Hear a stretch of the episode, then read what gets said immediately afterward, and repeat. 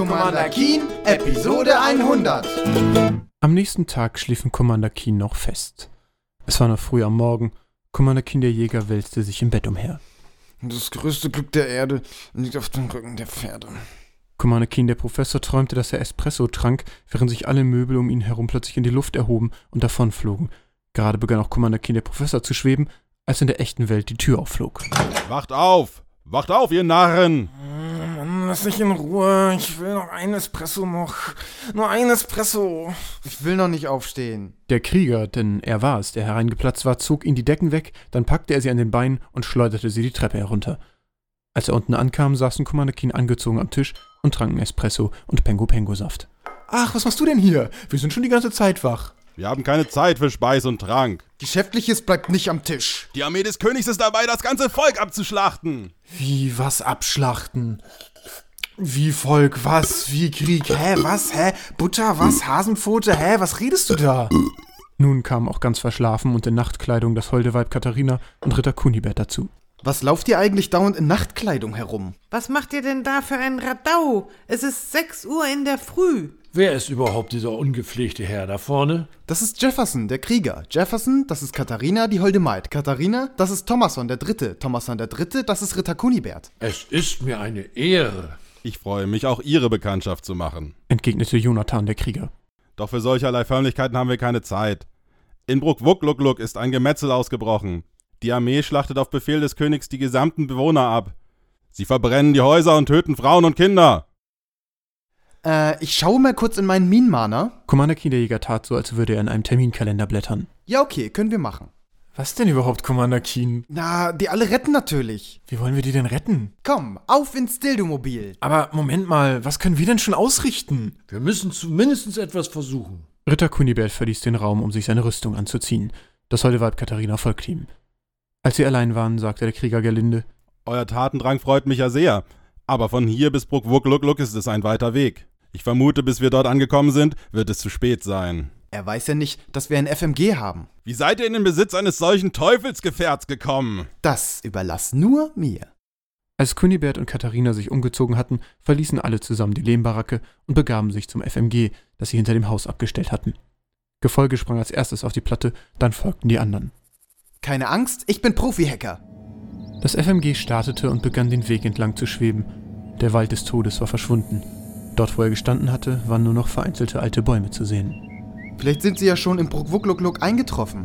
Das glaube ich nicht. Wir haben allen aufgetragen, morgen dort zu sein. Hätten wir das gewusst.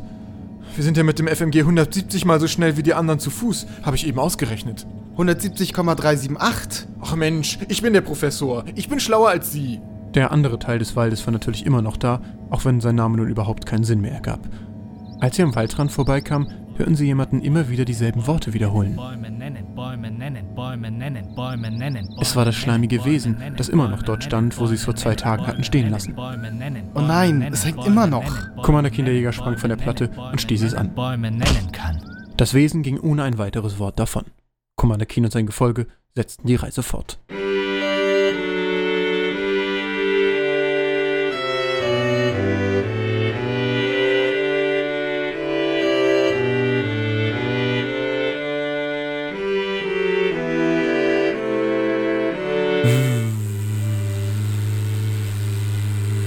Machte das FMG, während es sich behende über die Tundra bewegte.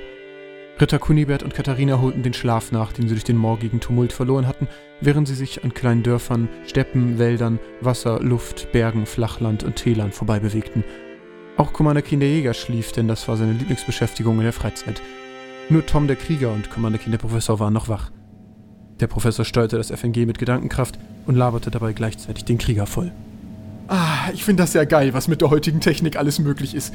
Dieses FMG zum Beispiel. Früher musste man noch auf Schnangalen reiten. Kennen Sie noch die Schnangalen? Die sind ja mittlerweile ausgestorben. Haben Sie die noch miterlebt? Ich bin sogar auf einer schnangalen Zuchtfarm aufgewachsen. Schnangalen waren früher das meistgenutzte Fortbewegungsmittel in Indizien gewesen.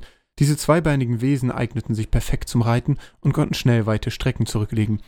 Doch irgendwann kam das Gerücht auf, in ihren Hörnern befände sich ein Aphrodisiakum, weshalb immer mehr Leute Jagd auf sie machten, bis die ganze Art ausgerottet war. Möglicherweise existieren irgendwo noch einzelne Exemplare, doch bestätigen kann das niemand. Die Zeit und die Fahrt vergingen, und schließlich konnte man in der Ferne schon den Turm des Königs erkennen, welcher zu Beginn der Regentschaft für Azeroth von Shruikan auf dem Hauptplatz von Brukwukluk errichtet worden war. Bedrohlich ragte er am Horizont auf, und als sie näher kamen, sahen sie auch Rauch von dort aufsteigen. Die Luft war erfüllt von Feuer und Tod. Um die Stadt herum waren keine Bäume mehr zu sehen. Früher war dieser Teil von Ukutukuland mal ein fruchtbares Stück Land gewesen, doch der König hatte jeden Baum fällen lassen. Wir sind bald da. Commander Keen. Wach auf! Ich bin doch wach, schon die ganze Zeit. Ich sag nur einfach gern grummelig, hm. Was hat der König nur getan? Wie gebannt starrten die Gefährten auf das, was einmal Brukwuklukluk gewesen war. Kein Stein stand mehr auf dem anderen. Die Häuser waren nur noch Ruinen. Vor der Stadt türmten sich Leichenberge. Sie hielten mit dem FMG vor einer Straße an, die in die Stadt hineinführte. Aus Trümmerteilen hatten die Soldaten Barrikaden aufgestellt, um das Volk daran zu hindern, die Stadt zu verlassen. Aus dem Kern der Stadt war noch Kampflärm zu hören. Sie sind noch dabei. Wir müssen irgendetwas tun. Wir müssen sie aufhalten. Hua! Commander Kinderjäger sprang vom FMG. Diese stellten sie vor die Stadt und bedeckten es mit Laub, um es mehr schlecht als recht zu tarnen. Dann betraten sie Ruckwuckluckluk. Ratten huschen davon. Ein Kind rannte vorbei und schrie nach seiner Mutter, blutete am Bein und verschwand irgendwo in den Trümmern. Kind, Kind! Haltet ein! Dafür haben wir jetzt keine Zeit. Wir müssen noch Schlimmeres verhindern. Schweigend und mit grimmiger Miene stiegen sie weiter durch die Ruinen und näherten sich dem Turm des Königs. Als sie auf den großen Marktplatz traten, erblickten sie ein riesiges Heer von Soldaten. Sie waren damit beschäftigt, Leichen auf einen Haufen zu werfen und in Brand zu stecken. Sie steckten sowieso alles in Brand, die Leichen und die Häuser. Weiter hinten sahen sie einige Soldaten mit schreienden Frauen in dunklen Gassen verschwinden. Ich dachte, wir sind hier in einer lustigen Welt und alles ist lustig und wir erleben lustige Abenteuer und stolpern von einem Abenteuer in das nächste und am Ende ist alles gut. Aber was ist das denn hier? Das ist doch nicht schön. Als er fertig war mit Rumheulen, bemerkte er, dass sich alle anderen hinter einer kleinen Steinmauer geduckt hatten und er als einziger offen auf dem Platz stand. Schnell duckte er sich auch. Ich wollte noch etwas länger gucken. Ihr seid voll dumm, weil ihr euch nicht so lange wie ich getraut habt, stehen zu bleiben. Warum tut der König sowas? Der Krieger, Torge der Deich, sagte, Vielleicht kam es zum Aufstand und so will Azeroth zeigen, was dann passiert. Aber er lebt doch in diesem Turm. Und nun zerstört er die ganze Stadt drumherum? Es spielt keine Rolle, weshalb er das tut. Viel wichtiger ist, dass wir etwas unternehmen. Wir müssen einen Plan ausarbeiten. Auch wenn ich nicht denke, dass wir zu fünf etwas ausrichten können. Ja, und einer davon ist auch noch eine Frau. Aber irgendetwas müssen wir doch tun. Commander Kinderjäger begab sich in seine Wissensphase. Dabei starrte er einfach nur geradeaus und seine Hände formten ein Y. Welch merkwürdig Ritual führt dieser Bursche durch? fragte Schmalhans der Wirte in die Runde. Weiß ich auch nicht so genau. Außerdem macht er das immer und es kommt nichts dabei heraus. Aber solange können wir uns ja auch etwas überlegen. Wie wäre es, wenn ich ein Küchlein backe und es den Soldaten anbiete? Dann hören die doch bestimmt auf mit dem ganzen Schießen und Hauen. Es geht doch immer nur ums Verlieren und Gewinnen. Denn wie sagt doch noch ein bekanntes Sprichwort? Wenn du denkst, es ist drinnen, kommt es von hinten und zieht es wieder raus. Commander Kinderjäger wurde aus seiner Denkwissensphase herausgerissen und knallte mit dem Kopf gegen die Mauer. Hast du was? Hast du was? Hast du was? Ja, ich hatte was, aber als ich gegen die Mauer geknallt bin, habe ich es wieder vergessen. Wir müssen ein Exempel statuieren. Was bedeutet das? Wenn wir schon nichts ausrichten können, müssen wir wenigstens ein Zeichen setzen. Vielleicht sollten wir einfach das Wahrzeichen des Königs zerstören, den Turm. Vielleicht geht dabei auch sogar der König mit drauf. Wie sollten wir das denn machen? Also bitte, Commander Kinderjäger, sei mal vernünftig. Also wirklich, das ist ja... Als er fertig war mit Rumheulen, bemerkte er, dass alle anderen schon zum Turm gelaufen waren. Geschickt waren sie an den Soldaten vorbeigeschlichen, die viel zu sehr mit Abschlachten beschäftigt waren. Der Professor tat es ihnen nach. Wie bringt man diesen Turm zum Eindirzen? Wir könnten ihn abfackeln. Er ist aus Stein. Ja, vielleicht wenn wir ganz doll drücken? Commander Keen, der Professor, drückte so doll er konnte gegen den Turm, doch natürlich bewegte er sich kein Stück. Schmaulheim, der Arme, sagte, Ich denke nicht, dass dieser Plan von Erfolg gekrönt sein wird. Dieser Turm ist nicht so einfach zu zerstören. Wir sollten uns von ihm entfernen. Nein, nein, im Grunde ist es eine vortreffliche Idee. Wir müssen nur einen Weg finden. Wir pusten! Wie wäre es, wenn jeder irgendetwas macht? Wir machen einen Kombi-Angriff. Ich könnte zum Beispiel etwas mit meinen Naturkräften anfangen. Ja, möglicherweise befinden sich ja Wurzeln unter dem Turm. Dann kannst du sie von unten gegen den Turm drücken oder so. Ich könnte währenddessen mit dem Feuertanzzapfen gegen den Turm schießen. Dann schlägt Kunibet mit seinem Schwert und der Krieger mit der Axt auf den durch das magische Feuer weich gewordenen Stein ein.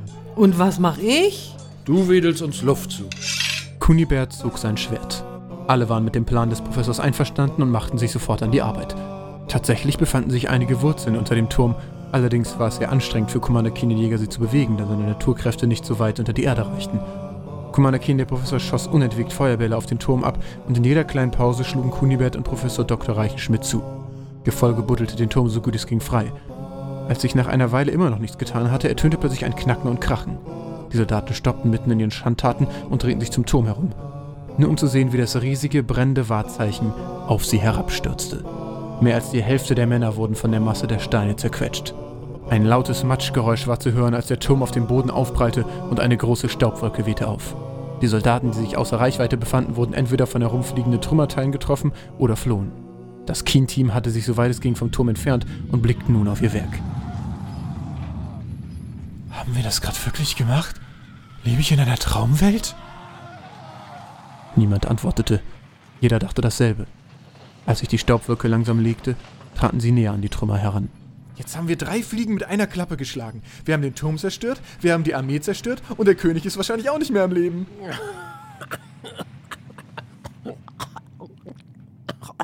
Eigentlich wollten sie gerade alle Jubelschreie ausbrechen, doch wurden sie von einem gurgelnden Lachen davon abgehalten. Es kam von einem Soldaten in der Nähe, der unter einem brennenden Balken lag. Sein Körper war völlig zerquetscht, nur sein Kopf guckte heraus. Dass er noch lebte, war ein Wunder. Doch trotzdem lachte er mit großer Anstrengung. Das sind aber komische Schmerzensschreie. Sie hören sich beinahe wie Lachen an. Ihr glaubt wirklich, dass ihr unseren König getötet habt? Ach komm, so stark ist er auch nicht. Wir suchen jetzt erstmal nach seiner Leiche. Die muss doch leicht zu finden sein, so fett wie der ist. Dann sucht. Dann sucht euch tot. König Azeroth von Shruikan lebt schon lange nicht mehr in seinem Turm. Er hat sich in die Hauptstadt von Dinzien zurückgezogen. Er ist in Schalmahal. Ist das wahr? Doch es waren die letzten Worte des Soldaten gewesen. Blut floss aus seinem Mund und sein Körper fing nun auch Feuer, das vom Balken, unter dem er begraben lag, auf ihn überging. Immer noch geschockt drehten sie sich um. Schallmal. Oh mein Gott. Ich dachte, wir hätten es geschafft und alles wäre vorbei. Was sollen wir denn jetzt machen? Niemand hatte eine Antwort. Der Krieger schüttelte den Kopf. Kunibert setzte seinen Helm ab und fuhr sich mit der Hand durch die Haare. Katharina ließ sich auf den Boden fallen und begann abwesend Gefolge zu streicheln. Und Kumanakin der Jäger stand in einer merkwürdigen Haltung da und starrte geradeaus. Sein Bruder bemerkte es als erstes und blickte ihn fragend an. Commander?